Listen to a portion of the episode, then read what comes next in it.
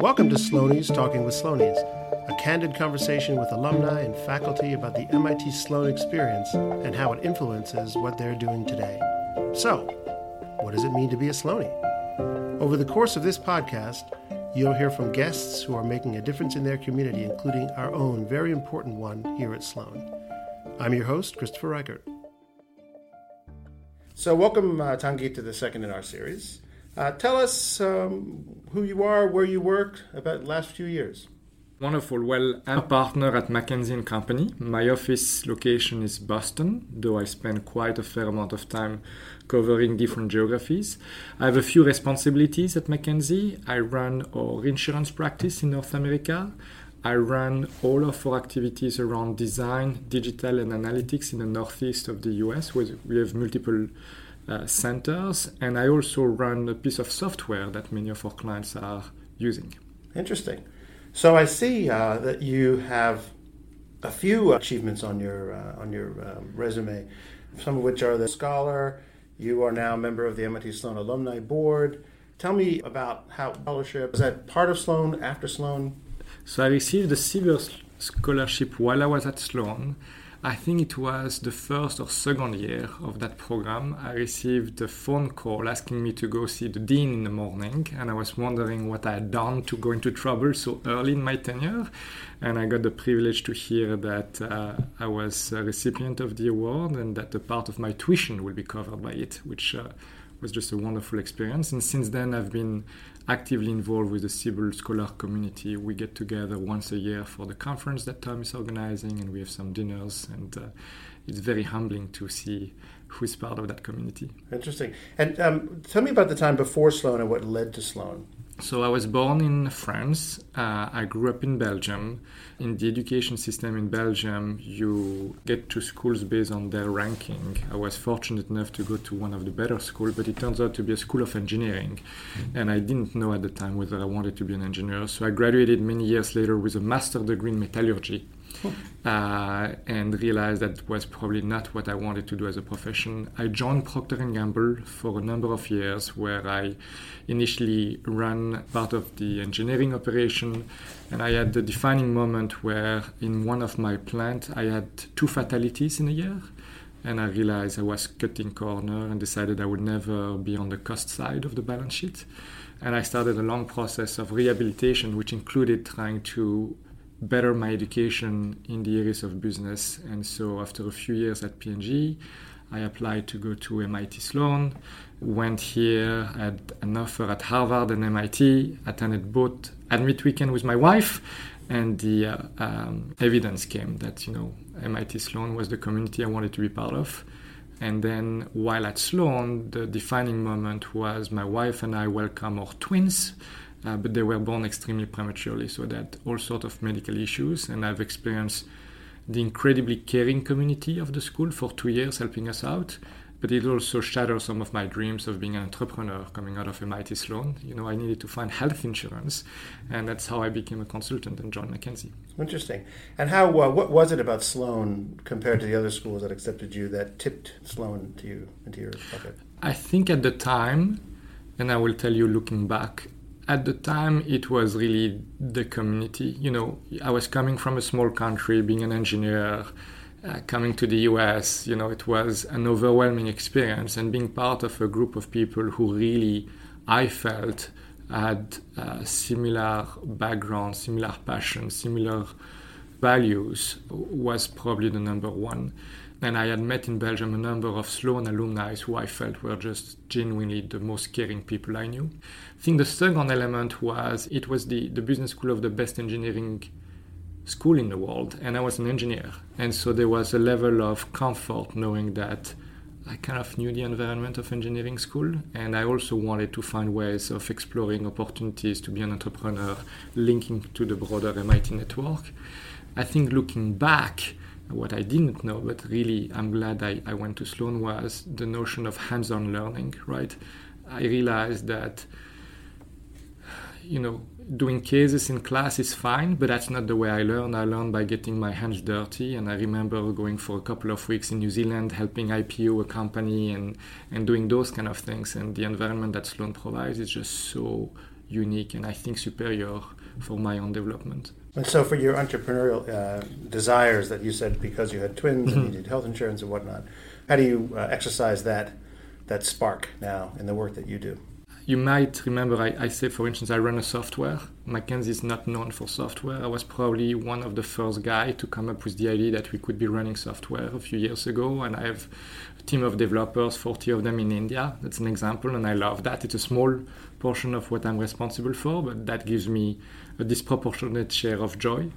I oversee all of our digital analytics and design activity. So we've done quite some acquisitions as a firm. We've acquired Veryday, we've acquired Lunar, we've acquired Quantum Black, and you know you acquire startups to some extent, or uh, and and you become part of their fabric. So that gives me enormous joy. And then many of my Sloan friends have become entrepreneurs and are asking for my support and advice, and uh, whether it's monetary or intellectual contribution. So that's my way of fulfilling it.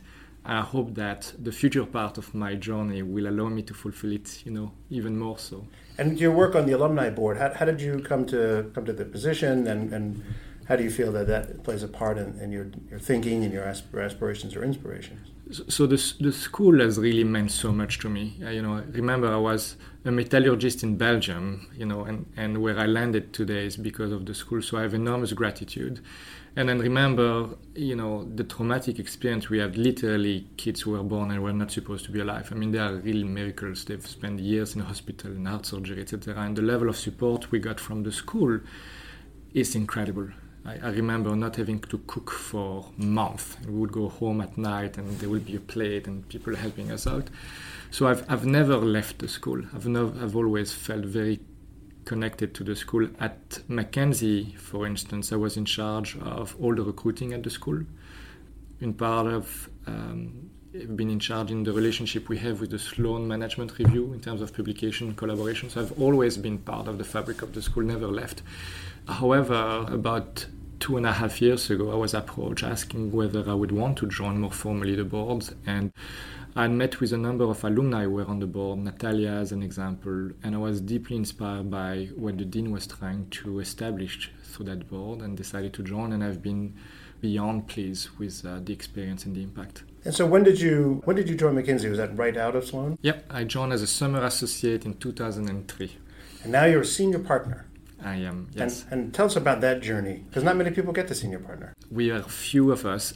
So I, I joined as a summer associate, and then I rejoined as an associate when I graduated in 2004.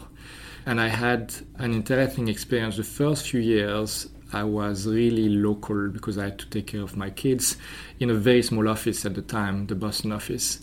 And it forced me to focus early on on few clients in a similar sector which led me to the reason I'm leading the insurance practice of McKinsey now is very early on, more than most of my peers, I specialized.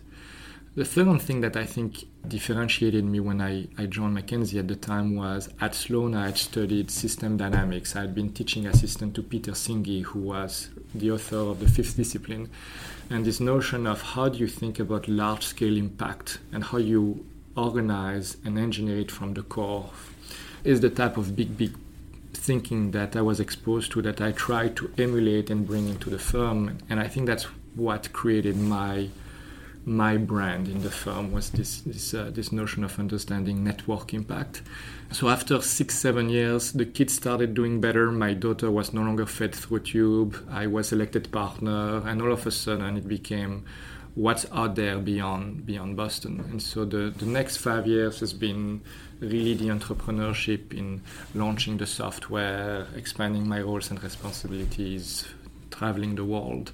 And five years later, I was elected senior partner, and now it's um, uh, it's a combination of client entrepreneurship. You know, my role is to introduce new clients, but also really people development. When when you are in the role that I am in, it's all about how you create opportunities for the next generation. So mm-hmm. I spend an insane amount of time with young people who are much smarter than I am, and that keeps me grounded, and I love it. When you mentor them, tell me about your uh, the role your partner played, and and a bit about the the resilience that it takes, personal resilience that takes to have children in the condition that they were in, and also having a demanding and increasingly demanding uh, role yeah. at, at, a, at, a, firm known for yes. its, uh, its uh, rigor. So you're right. The, the real hero in our life is my wife, Charlotte. I met her when I was 16. First day I met her, I told her I would marry her. She got scared. Took me two years to get to my first date, but I've always known that she was an exceptional person. The, the, the notion of leaving her family in Belgium to go study in the U.S. was a big decision, and I wanted it to be her. So we came to the Admit weekend, and she chose MIT, and she chose very wisely. And uh, as I mentioned, the community was superb. The school did something remarkable. She was a psychologist focusing on patients, kids with cancer, terminal cancer. And for a number of reasons, she could not maintain that level of employment in the US. So the school gave her a job while at, uh, what at MIT, initially in the admission office, after that, in managing the uh, intellectual property of MIT in international schools. Uh, that all stopped the day of her birthday when uh, our kids were born, four months premature. The, the, the, second part was, you know, being a mom, being a spouse, and, and being in the community. She became friend with so many partners who were living in Eastgate, and that's where that community came forward for us. And she remains, I think, probably better networked than I am uh, because of, of that affiliation. Obviously, with kids being sick for long, she decided not to return to work. There was just impracticality. So she was there to, to support my professional journey. She has now returned to work, um, you know, being a French teacher. And we really, when we talk about the school quite often, we, we really feel that it has defined us and made us better people. I think we appreciated the need to welcome help when we needed it we appreciated the fact that people from all horizons, diversities have, you know, amazing values. And so I, I just think that we we became simpler, humbler people, and then our love for each other grew from that type of experience. So she's, I think she loves the school as much, if not more, than I do. That's wonderful. You you talked about um, system dynamics as a as, a, mm-hmm. as a, an interesting topic that you discovered mm-hmm. and have developed. Are there any professors, other professors besides Peter Senge that you've kept in touch with, or memories that you have of topics or, or classes that you took that have stuck with you through the years? So it's interesting. While a student, the accounting class was the most dreadful for me. And so that's what I remember while a student. If I look back, the classes that have had the most impact, one was a class called Industrial Economics. And the premise of that class is to say, what matters is the industry in which you compete. If it's an attractive industry, you can be average and do very well. If it's a shitty industry, even if you're the best, it will suck. And you know there is so much truth to that. I uh, practice that every day. The second one was a class about uh, HR, and it you go to business school, you don't think about it, but eventually, when you run large organization you know it's hr and it's technology right? Mm. and so thinking really thoughtfully about developing congruent systems that help people perform at their best and be motivated i think was an invaluable experience.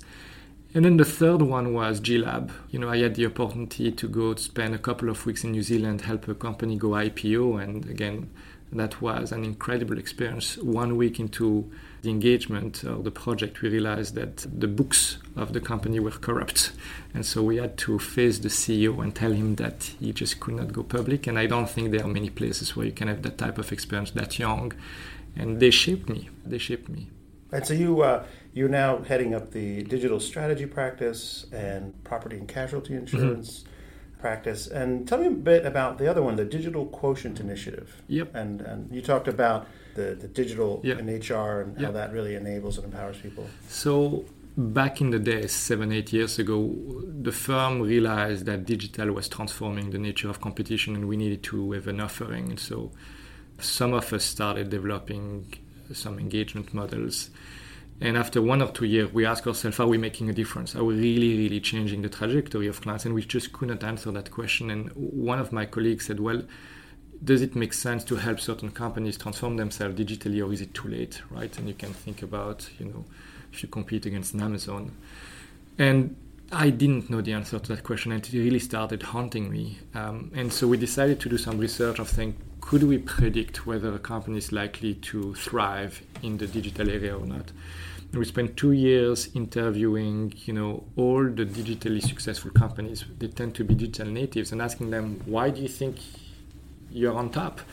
And it was a humbling experience because I would have expected folks to talk about technology, etc. And they were talking about strategy and culture, and over and over and over again, the answer was the same. So we decided to codify that answer in terms of a number of simple management practices. The question was, was that recipe applicable to non-digital natives? And so we undertook a very long experiment of teaching certain companies to adopt those management practices and seeing whether their performance was changing. And we can now uh, demonstrate uh, the correlation between certain management practice and total return to shareholder and growth. And so this digital quotient has become, you know, a tool uh, that actually is quite recognized. The, the, MIT Sloan, HBR, all those folks have written about it that allows you to diagnose where you are and prioritize interventions that will allow you to compete more effectively in the digital age. So I assume that takes a certain insight for a company to understand where they are on yep. the on the S curve. I think it was mm-hmm. where you leap yep. across to yep. the next. Mm-hmm. Um, and how do you bring companies along that that don't understand where they are? And is that part of the the, the services that McKinsey would provide to help elucidate leadership yeah. on their potential for success or not? Yes, it's a brilliant question. You know, what, what you are asking too is how do you address the unconsciously unskilled executive? It's a tough one um, because they need to be willing to learn. One of the things that I found pretty powerful is just get on a plane with them and go visit startups and have young kids tell them why they think they can disrupt their industries and show them what they're able to do with bubblegum and you know tape. Scare them in a sense. It scares them. Right. But then you need to be able to bring it together. As a large organizations you have a brand you have customers you have many assets and you have a lot to lose. As a startup you have nothing and you have a lot to gain and therefore the way you play your strategies are fundamentally different so the first thing is open the eyes and create some level of discomfort but then after that, you need to give them the courage to act, and that requires different approaches. Interesting. Do you have a, any uh, thoughts on a do-over at Sloan? That if you think back, what, what, what, would you do differently? So I will tell you. Uh, when I grew up, I read a book called Love Story, and it's about this uh, guy at Harvard who falls in love with this gal, and you know she has cancer, and you know he doesn't treat her the right way that was my first love story book, and I decided to go to Harvard to go on the rink and to save the girl. So my very first day at Sloan, the guy sitting next to me was a French guy we met, and it turns out that he was the captain of the French hockey team. And I decided that I would learn to play hockey, not at Harvard, but at MIT. And so for two years, I, I practiced.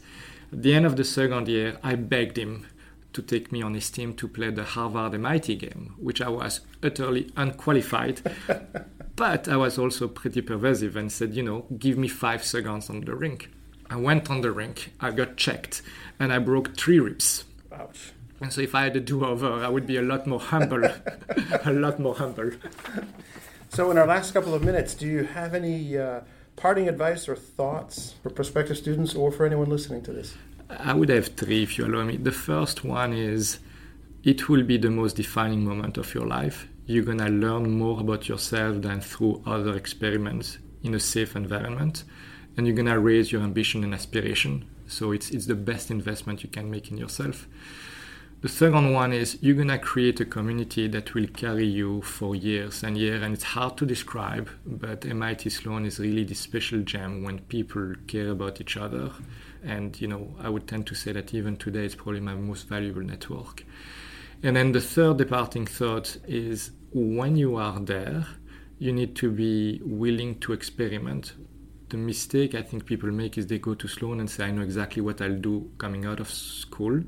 And I think they minimize their exposure to different ways of thinking, different ways of working, and therefore they don't learn as much as they can about themselves. So go do it, get to know the people, they're awesome, and experiment. Let the let let the school shape you versus uh, try to use the school to shape where you are going. Excellent. Well, thank you very much, Tanguy Catlin, for your time today and with Sloanies talking to Sloanies. Thank you. Happy holidays. And to you too. Sloanies Talking with Sloanies is produced by the Office of External Relations at MIT Sloan School of Management. You can subscribe to this podcast by visiting our website, mitsloan.mit.edu slash alumni, or wherever you find your favorite podcasts. Support for this podcast comes in part from the Sloan Annual Fund, which provides essential, flexible funding to ensure that our community can pursue excellence. Make your gift today by visiting giving.mit.edu slash Sloan.